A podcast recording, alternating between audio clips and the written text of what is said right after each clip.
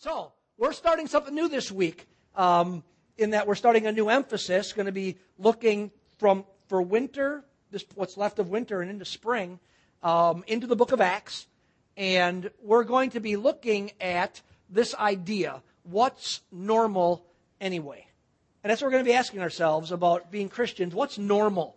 You know, um, the reason we're looking at this, and the reason I've really felt directed to do this as a church, is that I'm sure that I'm aware of this, and I'm sure most of you are aware if you don't have your head buried in the sand, um, that we're living in a time in our culture, unlike at least I believe, and I may, other cultures have maybe felt this, but I think we have evidence to prove that we are living in a time where what is viewed as normal is being completely redefined in a more accelerated way than ever in the history of humanity. Up until about 100 years ago or so, life for the 6,000 years of human history was fairly the same. Pretty much people lived on farm, farms, raised, you know, animals and lived as family units out somewhere. That's how most of the world lived. But then industrialization, people moved into cities, families begin to disperse. You know, now it's just normal. A person, you know, a family lives here, but their kids get jobs, and one moves to Seattle, and one moves to New York, and, and one moves now, you know, to, to Australia. It's just like boom, boom, boom. Everything's split up. Things are changing. And, and what we view as normal in our culture is changing at an accelerated pace every, it seems like every year I feel outdated. Now it's just about getting old. It's just that it used to say that knowledge doubled, I think every hundred years knowledge, knowledge doubled. Now they say, they were saying like every 10 years then, a couple years ago. Now they're saying like every five years, the amount of knowledge there is doubles. And so it's interesting. A lot of times people look at education, and I'm not an educator nor an expert in it, but they'll say, well, yeah, what our kids learned today, you know, they're nothing compared to the McGuffey reader back here. And some of that's true. But what a kid has to learn today compared to what you had to learn 100 years ago when you lived on the prairie, you know, and you just shoveled cow manure, the volume of material is, in, is, is exponentially greater than what they had to learn. And so, yeah, we're, things are changing. And so our culture cultures, there's incredible flux. And what's normal is being redefined. And we see things on TV about it, like the, uh, what's the, I've never seen it, but the, the, the modern family you know, there's a show, and it's always it's garbage. You know, half of it it's it's the world trying to say what's normal now, um, and it's always chooses to be tend towards things that are sinful being considered non-sinful. But that's the world we're living in today, where where normal, what we think is normal, is being completely redefined. So today, you know, just think about some of the very basic things. Today, as I look at, at my family, your families, things are changing. You know, most of you and your families text each other more than you talk to each other. We tell my kids, you know, I think they don't even believe us that, that you know, Suzanne was saying this the other day to, to Josh and Sam. Said, well, you know, when Mark was in college, there was no computers. And everything was typed on, on, a, on a typewriter, and it was electric. I was describing how I type papers. Remember the electric typers? And erase. And they've never heard that sound. You know that sound, right? The automatic eraser going back and, so everything. So usually Susanna listened to that for about 15 seconds and she literally, she walks, she said, get out of my way. And she'd sit down, 100 words a minute type my papers. So I'd make sure I erased a lot, you know, so that she would rescue me. But um, things are changing. So we text more than we talk. Um, men and women's roles are no longer clearly defined as they have been really for all of human existence. They've been very clearly defined. Today in our culture, it's not peculiar for a man, a dad, to be a stay at home dad. I've got multiple friends who are, you know, rock solid Christians that the wife is like a physician and the dad stays home with the kids, where it's, it's not uncommon anymore where this, what, was, what was always seen as normal is now all kinds of things are different than that. And I think if you ask our kids, maybe, maybe somebody, maybe, you know, 25 and under, what the American dream is, their idea of the American dream, they probably don't even know what that means. But to us, the American dream means you're going to have, you know, a husband and a wife, a couple kids, a dog, not a cat. Uh, sorry. Some of you cat lovers out there, but the American dream involves a dog, and uh, though changing cultures included cats. Um, and uh, I'm not a cat hater, I'm just a dog lover. and um, at a house and a white picket fence. That would be always a description of what the American dream is. That's not necessarily the dream anymore. I've heard people saying recently, saying, man, I never want to own a home.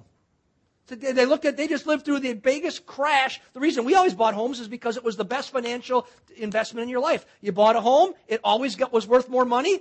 I own a house right now that is worth less than I paid for it. You know, and a lot of you do. I own a house that's worth less than I paid for it. I bought it about four and a half years ago, and it's worth less than I paid for it. You know, and uh, and tons of people, millions of people are in that role. So people now, their American dream is like, well, I don't want to get stuck with that. I'm just gonna I'm gonna rent a nice condo. You know, and so so things are changing. Our our idea of normal is is is in is in flux. And, and I'm not going to say this because sometimes people get nostalgic instead of spiritually accurate. You know, the, the, example is hymns are spiritual. No, hymns are nostalgic. Or some of you think, oh, that good music back in the in the 80s, Keith Green, that was spiritual, but this new stuff, it's not spiritual or unspiritual. It's nostalgic. It has to do with something in your life um, that is meaningful to you, so you, it has more greater value to you. So, so all the changes that are going through aren't necessarily bad. You know, um, in fact, some of them might even be good. It's a good thing that dads are more involved with their children than they were before. That's a good thing. I, I go to a class on Thursday nights. We are talking about at what year did dads get to go into delivery room with their children? And we concluded it was somewhere in the in the early 70s because one guy said, "Well, one kid was born in 72, I couldn't go in, but in 74 I could." And I said, "You know, my kids were born later, you know, 21 years ago and 19 years ago, and, and I got to go in and cut the cord and be part of all that, but my dad didn't get to do that." So some of the changes that are going on are are probably good. It's you know, I'm dads staying with their kids and investing more energy into them, that's a good thing, right? Sometimes we always think every change is bad. All change isn't bad. You know, some change is necessary and good. But um, I, I do think this, though, about this redefinition of normal. That there is, in the, the general sense of this redefining of normal, is that there is a movement away from some of the traditions and values that have culturally helped people develop strong families and have given people the opportunity to be in a situation where they would recognize their need for a relationship with God and then find a place to be able to figure out how I can scratch that itch or fulfill that need. So some of those things, the structural norms, cultural norms, kind of worked towards having those things accomplished without us even thinking about it. Let me give you an, uh, let me give you an example. And this is one that I did on purpose. It's preaching to the choir. It's to do with all of us being here today. That the cultural tradition of families attending church together on Sunday morning, um, you know, that, that tradition um, has some real positives to it. Um, now, we know this, that just because a person goes to church doesn't mean they're a believer. I went to church for years and didn't know Jesus. I was baptized and confirmed and didn't know Jesus. You know? And so that, that's possible. So I notice going to church doesn't make you a Christian. However, attending a church regularly does instill um, that that is a value, it's important into the structure of a family. Especially as kids grow and develop, that when a person, when every Sunday they're going off to church together and they're not doing something else, it says to those kids, um, Jesus is important. It makes that a value in their life. It give, and it also beyond that, it gives those children and everybody in the family for that need a starting point for their spiritual journey. It says, here's where I start my spiritual journey, or here's where I at least get the information about my spiritual journey. So if the new normal that we're seeing in culture today does not include such a tradition, and I'm watching that happen really quick, and man, this is an example, this isn't my sermon, an example of how this happens. I'm watching this one change drastically in front of my eyes. I'm watching the idea of people thinking they should attend church every week be completely changed so that even people who are regular church people don't even come to church regularly anymore. So if this new normal that culture is setting for us does not include such a tradition as every Sunday you get up and go to church, then it's very likely that children won't place a high value on seeking spiritual direction from a church but will instead look to have that need met because there is a spiritual need in the heart of every person ever born. They'll look to have that spiritual need met in some other way through something else, some other means, and thus the new normal will have a negative spiritual result. That makes sense? So that's what I'm saying. That so some of these things, these just the norm, the old norm, was a safeguard to keeping us going in the right direction, and the change can have a negative effect. Now, since this cultural shift is in high gear all around us, what I want to do is take some time and look at what are some of the of the uh, things that we should hold on to in our normal. We want to because we want to be in control. We want to define our normal. And what are some of the things we should move toward during this time of redefinition? Because there's some things that we don't do that we should do. There's some changes we should have happen if we want our normal to really accomplish the best in our lives. So, so that our norm, we restructure our norm, and that it will maintain the things that are necessary and will add those things that are missing in our in what we view as normal. So that change can be good because guess what? Change always happens. So we want the change that happens to benefit us instead of hurting us. So for the next couple of months, we're going to be talking about what should be normal. I know it's a dangerous thing to do because there's people say there is no normal. Well, understand it's a guideline. So we're going to talk about things that should be normal in the life of all of those who follow Jesus. So we're answering this question. What's normal anyway? As far as being a Christian. Now, I hope that from the get go today, from the start, right out of the blocks, that we should know that what is normal, or what should be normal for Christians, will be abnormal for non Christians. I want us to understand that right away. We're a counterculture. We're supposed to be different. God makes he, he shows us that we're different. So what's normal for us should look different or abnormal for those who don't know Jesus. That we should be a lot different than those who do not walk in the light of God's Word. We have something they don't have. We have the Word of God and the Holy Spirit. We have the blessing and the advantage of not simply living by the wisdom of, of ourselves or other people, just trying to say, what do we think is right? That we get the blessing and the advantage of living in the wisdom of God, and we get to let, to, we get to let Him define for us what's normal. So it's not a subjective thing. I'm not going to stand up here next number of weeks and say, what I think is normal ought to be like this. We want to let God define what's normal. And the way we're going to let God define normal is by looking at what passed for normal in the early church, as recorded in the book of Acts. Because the book of Acts is this incredibly strategic book in the Bible. Because what it basically is, is a, it's a history book of the early church. It's a, it's a narrative. What that means is it's stories where a lot of the Bible is called what's called didactic. It means it's teaching. The apostle Paul will say, let me teach you about this doctrine. And he, in a letter, he writes it. The book of Acts is a narrative. It's just a bunch of stories. So basically what it is, is it's, it's like looking at the early church, the stories of the early church, and seeing how did they live and act? What was important to them? And so we can look at that uh, in the early church, and we can say what passed for normal from them. And then we can see, well, if that was normal for them, then that must be normal for God because this was the early church just connected to Christ very closely and, and brand new and, and birthed by God. And so, what we're going to be looking at um, is what was normal for them in, light, in, in reference to their spiritual existence. We're not going to be looking for things like did they ride donkeys to the vineyard to pick grapes? Okay, because a lot of people do that stuff. So they look at the Bible and they see how they lived in certain practical ways and they go, well, if they rode donkeys to the vineyard and picked grapes, we ought to all get rid of our cars, not use electricity. Okay? You know, all kinds of people do that, not use electricity, and, not, and people do that today. And they say, and that's an extreme thing, but we do that in other ways. So we're not going to look for things like, you know, riding donkeys to their vineyards, um, because some of those things are simply technology advancements and changes and cultural changes, and those things do change with time. It's all right. I'm glad that there's, that there's wheels today. You know, I'm glad that somebody invented the wheel.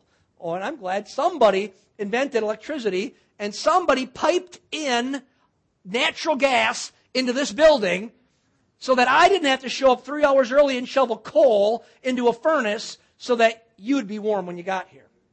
I'm glad for that. So some of these changes are all right. Um, so what, instead of those kinds of things, what we will be looking at are those things that would have they, that the early church would have simply understood to be normal experiences and expressions of being Christians, regardless of the times. They would say these are the normal things that, that define what a Christian is. So let's begin our journey. Let's begin our, our, our look at what's normal anyways and ask ourselves that question from the book of Acts what is normal anyways? And the first thing I want to talk about today is what's normal anyways as you read the scriptures, you read the book of Acts, the first thing is this what's normal was that, that they had, that prayer played an important role in their lives. I'm going to talk about that today. What's that mean? What was, well, if I just read the book of Acts and you say, pull out of it what's normal about their spiritual existence, the first thing I see is that prayer played an important role in their lives. I did something in preparation for this message, and it took me quite a bit, it took me hours to do. I took the book of Acts, started in the first chapter, and I went through literally the entire book, all the chapters, and I wrote down every single place prayer was mentioned. Wrote down and I wrote down the circumstances involved. They said about prayer, this is what it was about. I took every single reference to prayer in the entire book of Acts. And what I found is that prayer was common and continual throughout the entire book of Acts. That it's the, it's the bedrock into, uh, upon which everything was built in the entire book of Acts. Acts simply reveals that the people who were Christians regularly spent time in prayer. Matter of fact, I would imagine if you read it that way and you let, let, the, let the word just speak to you and then kind of to go backwards and say, what do those people think? I would imagine that the people of the early church could not conceive of the possibility that someone could call themselves a Christian and not regularly and continually talk to God, who had radically changed their lives and called, um, they would they continually would call to Him for direction and empowerment. That's all we see in the entire book of Acts. They're constantly just talking to God and saying, God, what do, we, what do you want us to do? And God's speaking to them. They're, they're calling out to God for empowerment. They're calling out to God for direction. In fact, repeatedly, it says something very interesting in the book of Acts about the early Christians. It uses this term often it says, and they devoted themselves to prayer. Matter of fact, that's how I came up with the first one. As I was doing a, a just an overview of the entire book of Acts, before I usually preach in a book, I just read a book over and over, and I let the book itself try to speak to me instead of me trying to speak into the book. And what I noticed was this common phrase that they devoted themselves to prayer. Um, it doesn't just say they said grace before the meal. You know, that's what we sometimes boil it down to. I said grace. You know, especially, you know, as I was raised, you said grace. It, doesn't ever say that. It talks about the early church and it often uses this description that they devoted themselves to prayer. It says that in the first chapter of the book of Acts, um, that when the 120 were gathered in the upper room, those who were the, the initial ones that the church was developed through, that Jesus said, now go and wait and I'll give you the Holy Spirit. They gathered in the upper room. It said that they were devoted um, to prayer. And then it goes on in, in Acts chapter 6, it's talking about the disciples. And it says that, that they had to select deacons to do work in the church to feed um, widows because they needed to spend their time being devoted to the ministry of the word and the prayer. And then it says something, something interesting in, in, uh, in, in Acts 2. It talks about how the rank and file, basically everybody in the church, was devoted to prayer. Look at Acts chapter 2 with me. I'm, I'm making a point here that's going to make sense to you, I think, in a minute. That in verse 41 of Acts chapter 2, it's talking about all the thousands of people who were following Jesus and being baptized. That basically the gospel's going out, the day of Pentecost happens, the outpouring of the Holy Spirit, and thousands come to Christ. So Acts chapter 2, verse 41 is talking about all the thousands who come to Christ. See that?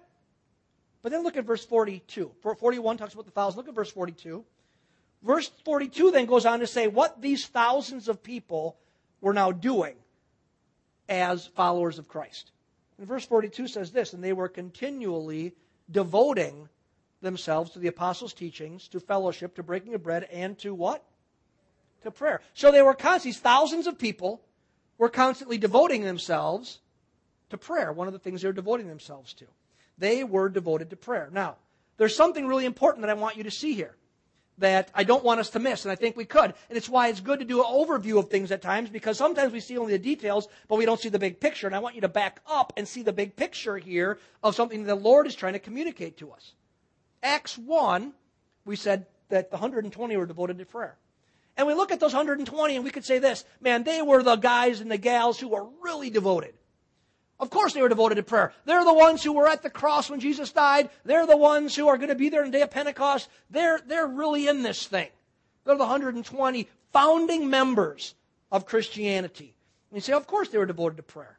Then we look at Acts 6 and we go, well, the disciples, they had people become, start to serve the tables so that they could devote themselves to the ministry of the word and the prayer. Of course, they're the elders, they're the leaders. They're the ones who ought to be high level leaders devoted to prayer. But I think it's really interesting that Acts 2 is, involved, is, is included in Scripture on purpose. Because Acts 2 is basically saying this that all Christians were devoted to prayer. It wasn't just the superstars, that all Christians were devoted to, devoted to prayer. What was normal, we're asking this question, what's normal anyways? What was normal in the early church was that everyone who was a Christian was devoted to prayer. It says these 3,000 people got saved in the very next verses, and they were all devoted to prayer. That everyone who was a Christian was devoted to prayer. That it wasn't a clergy thing, it wasn't a disciple thing, it wasn't a Pastor Mark thing, that it wasn't a woman thing. There's one of the things I've heard in the church. Well, that's what ladies do. The ladies' prayer guild, you know, because guys think they're too busy to pray a lot of times. It wasn't a lady thing. It wasn't an old person thing when them old people got nothing else to do.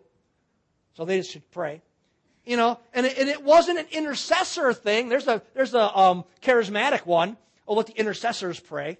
And so therefore you create a super class of Christians who they just pray. And of course there's a ministry of intercession, but that's not talking about this. It's not saying it's an intercessor thing.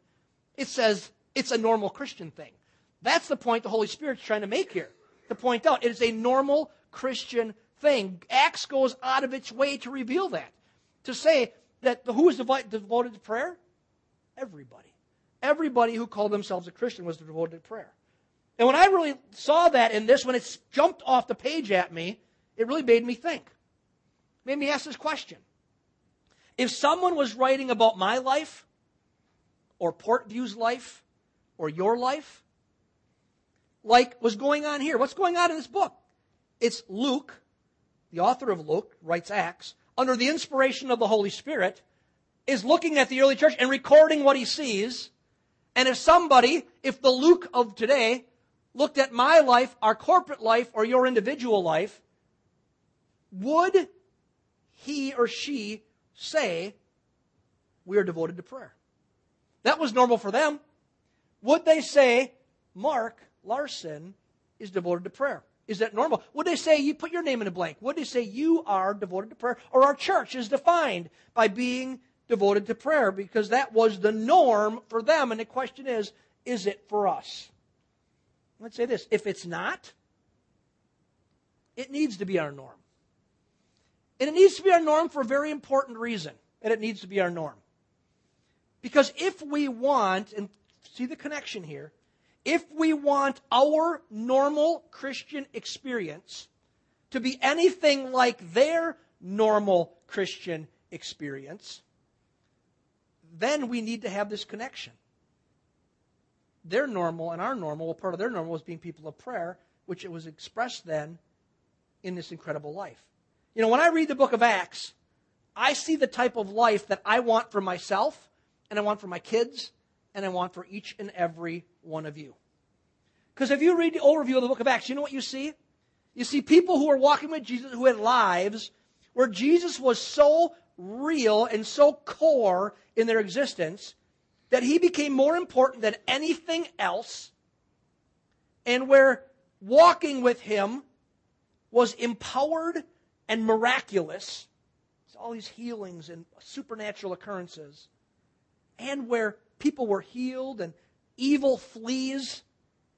And listen, and we see lives where his followers are filled with joy in spite of negative circumstances. You know what's interesting about the book of Acts? It's not a book that says everything turns out good. Sometimes the test results come bad back in the book of Acts. People are killed for their faith. They lose everything for their faith. They're persecuted for their faith. All this stuff happens. A lot of negative circumstances. But the amazing thing about the book of Acts is they walk through those things with love and joy. They're going, I'm so glad I'm suffering for Jesus. I scratch my head and I go, how did that happen? There's a connection here. That was normal. That was their normal life. And there's this connection between their normal experience and their life that was normal of devotion to prayer. You see, we sometimes misunderstand prayer. Prayer, it's, it's not through prayer where people force God to do certain things.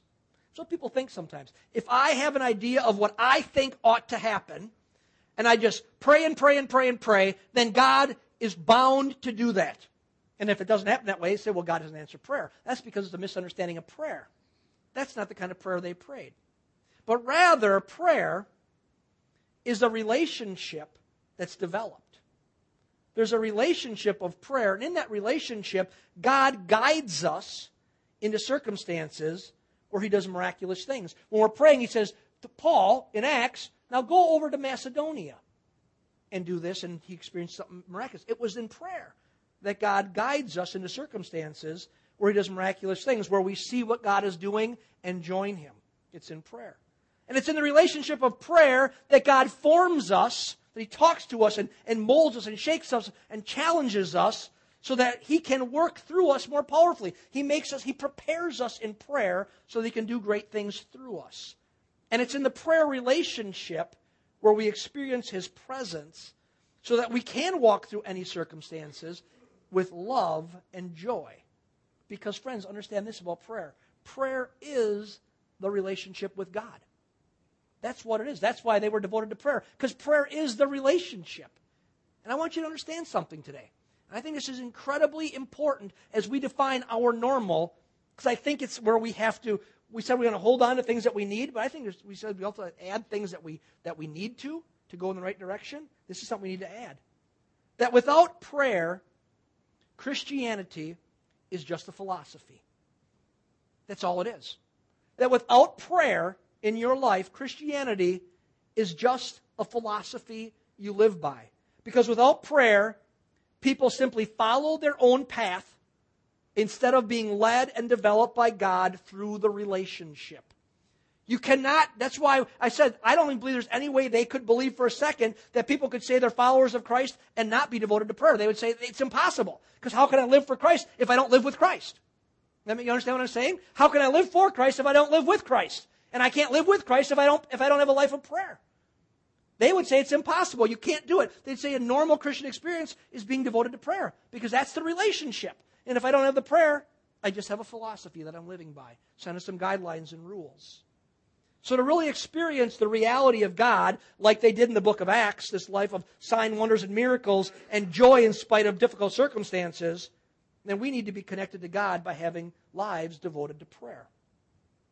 So as we define our normal, a life devoted to prayer should be part of what we say that's normal Christianity. If we're going to do this, it's one thing for me to say, yeah, just be devoted to prayer. If we're going to do this, what's it going to look like? What's it look like to be devoted to prayer? And I tried my best to say, let the, look, look, look, let the book of Acts just speak. Let the scriptures just speak and say, when it says they were devoted to prayer, what did it look like? How was it expressed in their lives? Did it mean they got up every day at four in the morning and they spent three hours praying? It never says that in Acts. And I'm not saying they didn't do that.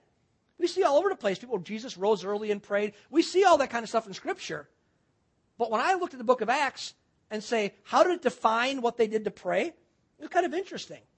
Um, Acts gives us some insight into their prayer lives that what it looks like that may look a little different than we generally think about what our prayer lives would look like. And I simply want to kind of briefly point out three things that were part of their prayer experience. And just go over them quick. Three things. That as you read the book of Acts, let the book of Acts speak to you, you'll see these are things that defined their prayer life then somebody could write about them and say they were devoted to prayer. The first thing is this they had regular times of prayer that were scheduled into their life. They had regular times of prayer. meaning that there were certain times that they scheduled and set aside to prayer. In Acts chapter 3, it tells a story, and I'm going to point out one of them, because there's multiple examples in, in Acts. It tells a story about Peter and John healing the lame man at the temple gate beautiful. Remember that story? Acts chapter 3, they they, walk up to the guy. He's been sitting at the temple gate for years, begging alms, begging for money. And um, they see him, and, and Peter looks at him and says something interesting. Silver and gold have I none, but what I have I give to you in the name of Jesus. What? Rise and walk. They grab him by the hand, picks him up, and the man rises and walks. But the, the first verse of that story in Acts chapter 3, Acts 3 verse 1, says something really interesting. It says, look at Acts chapter 3 verse 1. Then they go into the healing. It says, Peter and John, this is the New Living Translation, Peter and John went to the temple one afternoon to take part in the 3 o'clock prayer service. And then it says, and then they saw the guy at the temple gate. Peter and John went to the temple at one, at one afternoon to take part in the three o'clock prayer service. Now understand the context of what's going on here. You got Peter and John, who are Jewish men, who had become followers of Jesus.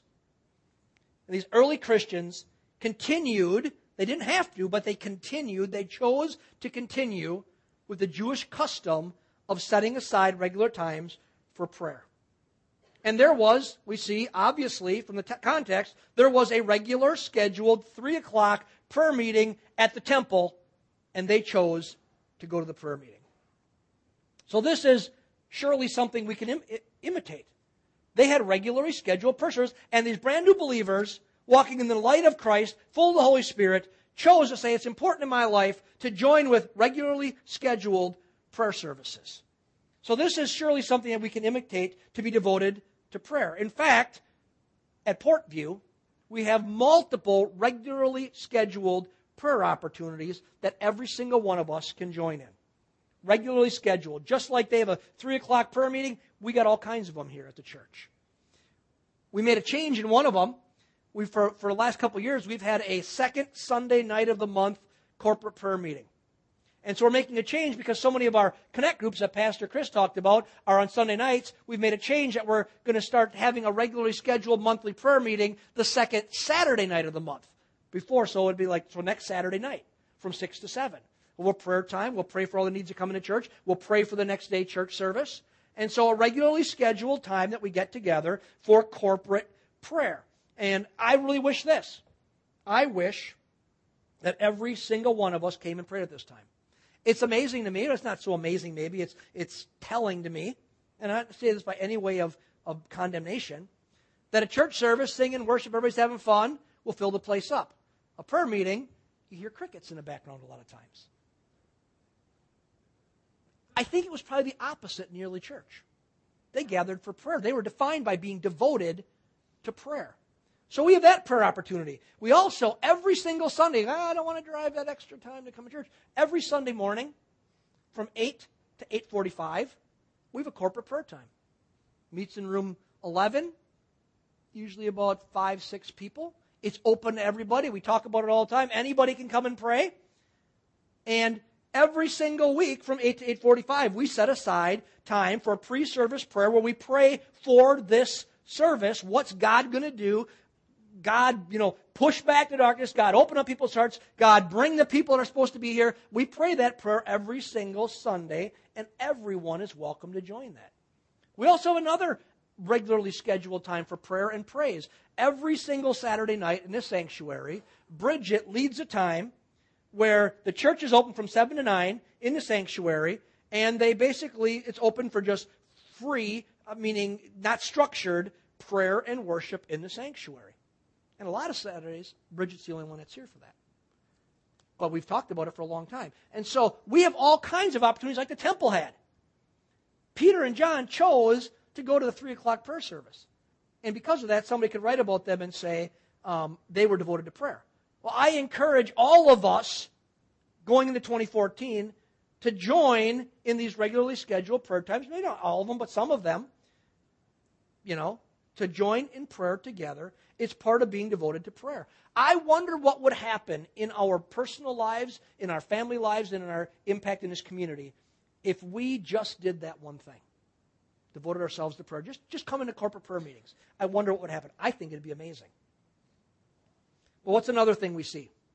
Keep moving here before we go all day. I said three things, and some of you got nervous just about the end of my sermon. You're like, oh my goodness, three things. That's the start of the sermon. We're going to go quick. What's another thing we see? So we have corp, they, they join together for regular scheduled prayer times. What's another thing we see from the book of Acts about their prayer lives? And I think this is a really interesting one. It's this that what was normal for them is that they often prayed with other Christians. Matter of fact, I almost never see anything in the book of Acts about their personal prayer lives. And I know they had personal prayer lives where they prayed by themselves, maybe got up early, I'm not sure. But what we see from the book of Acts is they often prayed with other Christians. And very often, I think people think of prayer as something that is private. I think it's individual. And I'm not saying it's not individual and private, it can be that. That's part of it.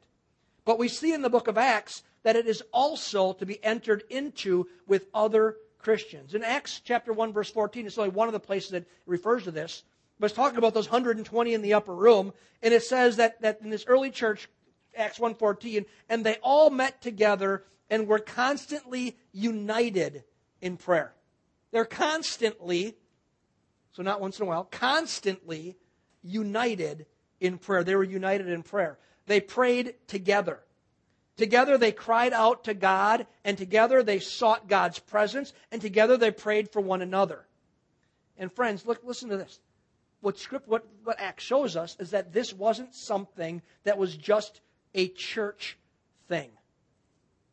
It was part of the fabric of their community. That's why Acts 2:42 says, and they were going from house to house, 2:42 to 48, they went from house to house, and they were continually devoted to certain things like prayer. That it was the fabric of their community, that it wasn't just a church thing. That when they gathered together, they prayed together. If you read the book of Acts, that's what you see. When they gathered together, they prayed together the church, there is power in united prayer. I just wonder what would happen if when we met together for work, we met together for fun, whatever, we met together in our small groups, when every time we met together to play Parcheesi or whatever you do, that we would also take some time to pray together. I really think we'd see incredible things if we took time to pray together. So they prayed regularly scheduled, they prayed together in one more thing. It's this that sometimes when they prayed, they combined fasting with their praying. Look at Acts chapter 13.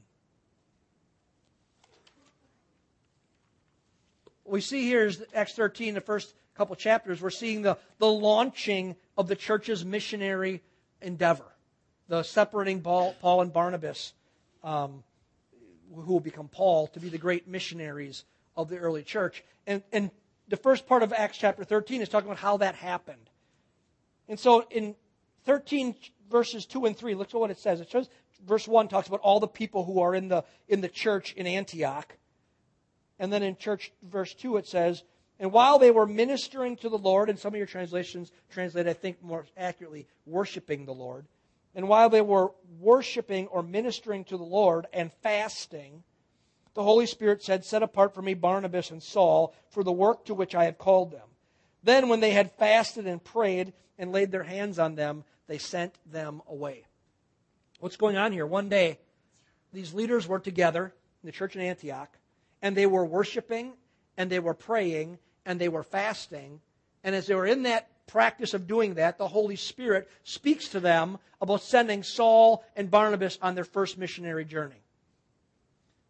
Friends, we see as part of their prayer life is a life of fasting. Fasting was part of their life of devoted prayer. And you say, well, why are you combining them together? Because here's what you know about fasting fasting without prayer is a diet. Honestly, all kinds of people fast. But the kind of fasting they're talking about, fasting without prayers. So this week, if you're going to fast, you know, you probably ate way too much for Christmas. I did. I'm up like five pounds. So I honestly, on the non-spiritual side, look forward and go, oh, good, I got a week of fasting, and I'm doing a Daniel fast, which is basically just vegetables for the week and uh, water. And um, so I'll do that, and I go, okay, positive side is I'm going to lose five pounds. But if I just do that, I'm just doing a diet. But what we see in their lives is that prayer and fasting combined together are part of a devoted life of prayer. They gave up eating all or some food for a period of time in order to seek the Lord with great seriousness. Maybe what they did, we don't know exactly, but maybe what they did is they skipped lunch that day and they said, hey, instead of eating together, let's just let's not eat and let's just go to the Lord and worship in prayer. Because I don't think they sat there for three days just worshiping. They probably said, let's not let's not eat lunch today.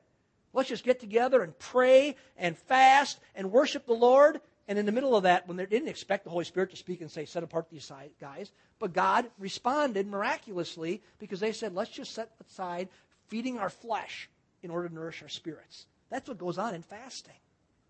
You know, that's something that we practice here at our church. Each year, we set aside a week in January, and again, we fast other times, but we set aside a week in January for prayer and fasting.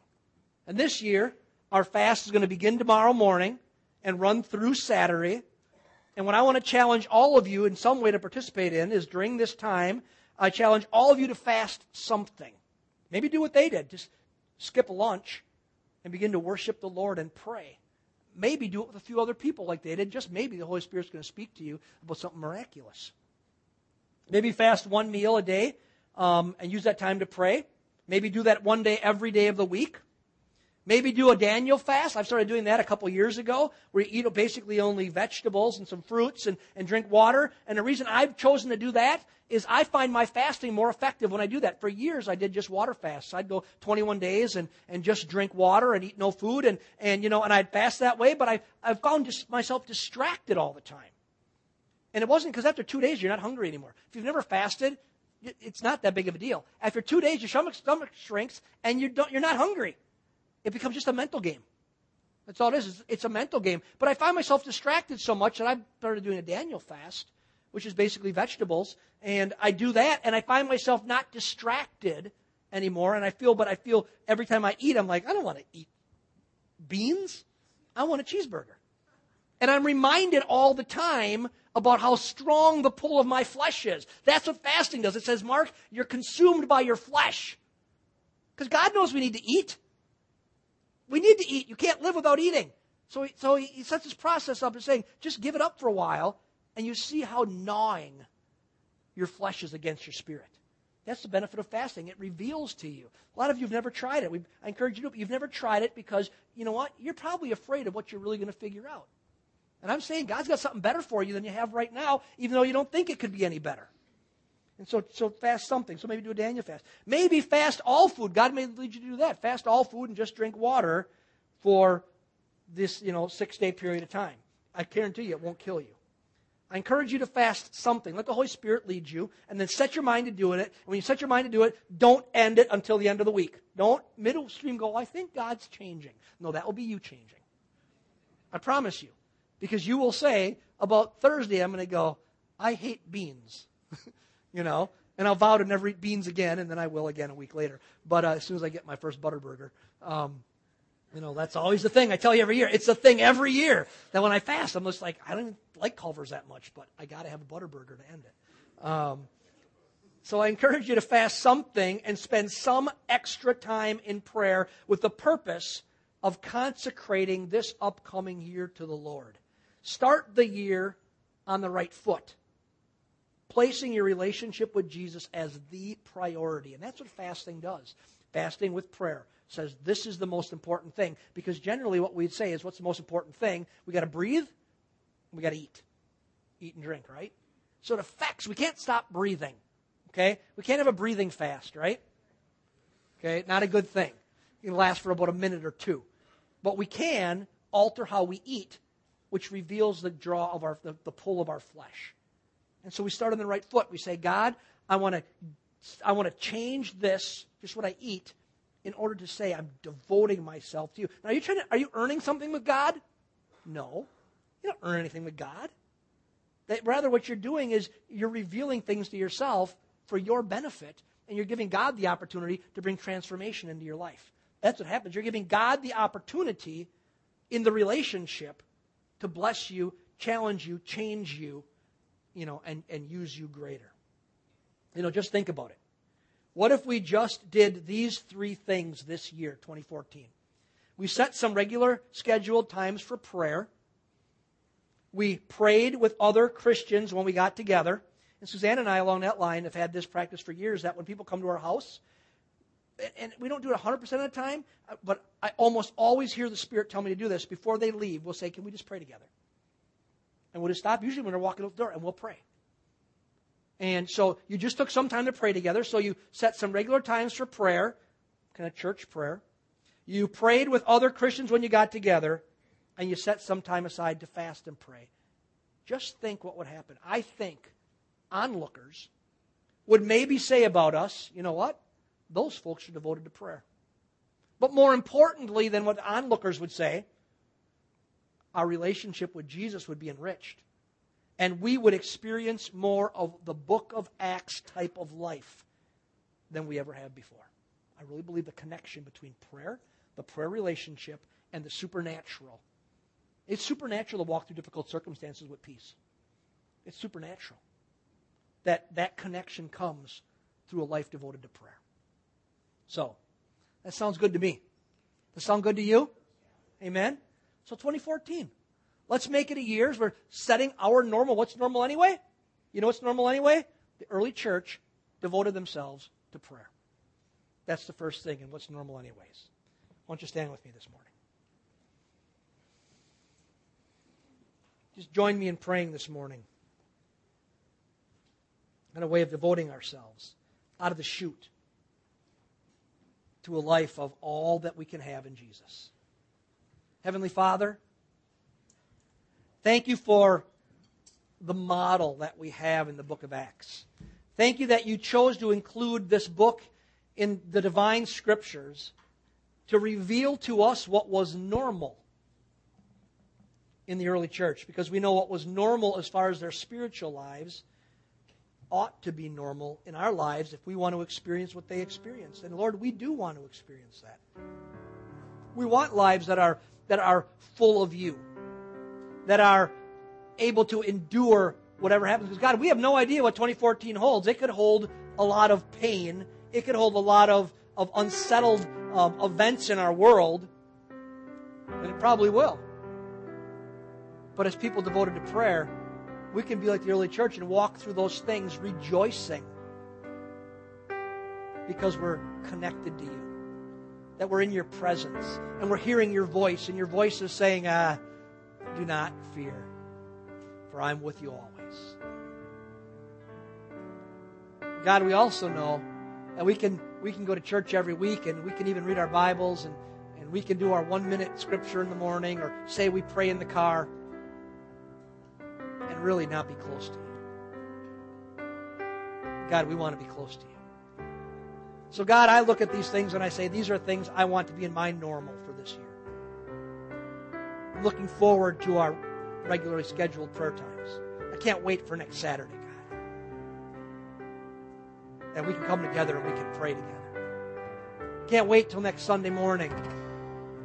We can gather before church and we can pray before we worship and before we preach. God, that we can, as a church family, fast this week, pray together. God, inviting you to do those things that only you can do. So, Father, for 2014, I would ask that at the end of 2014 and we look back, that we would honestly say, you know what? We're more devoted to prayer than we ever have been before. And man, we're experiencing the glory of God because of it. That's our prayer today. That's our hope today. And Holy Spirit, I would ask you to do this right now. That because every one of us is different and every one of us is at a different spot in our walk with you, that you would just begin right now to speak into each one of our lives. Your word says your sheep know your voice.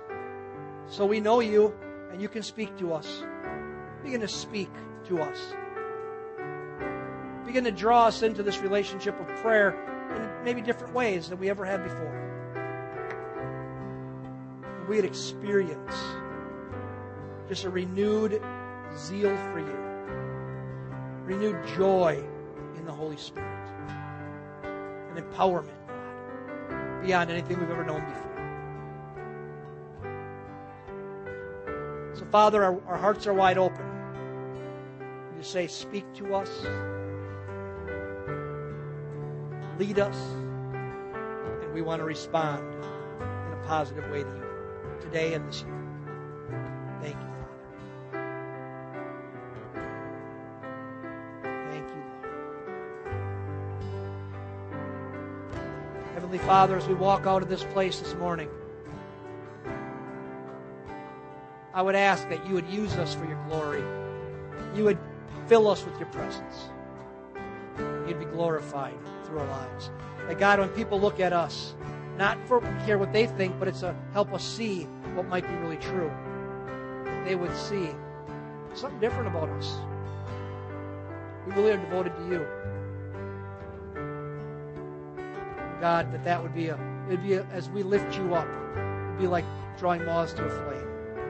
People would come to know you through our lives. So, Lord, bless our church family as we enter into a brand new year. Holy Spirit, fill us with your presence for your glory in Jesus' name.